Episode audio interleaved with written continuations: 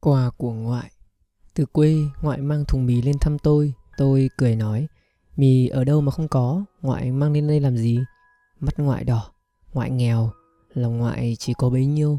Cuối tháng, Tiền đến muộn, Mượn bạn bè không có, Bụng cồn cào, Trong đầu cứ nghĩ miên man, Không biết tìm đâu ra tiền để sống. Chắc đành tạm biệt cái quần mới mua hôm Tết. Bất chợt, Một tia sáng lóe lên trong đầu. Vẫn còn quà của ngoại. Quay lưng, gật đầu. Ngày ấy, ông bà nội phản đối ba mẹ tôi với lý do của một người lớn không ai hiểu được.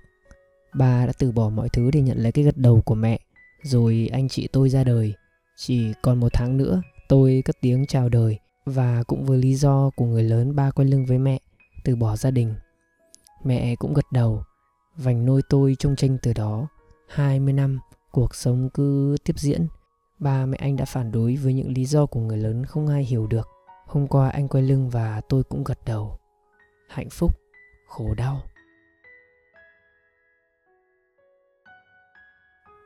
Vô điều kiện Con gái kết hôn mà không được sự đồng ý của cha, sau đó lại ly hôn. Hai cha con vì vậy mà không nhìn mặt nhau.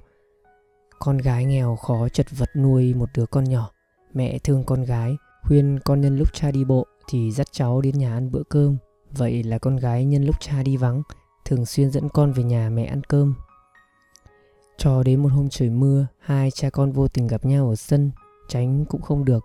Người cha bối rối nói, lần sau về nhà ăn cơm, không cần phải lén lén lút lút nữa. Hại cha, mưa to cũng phải đi ra ngoài.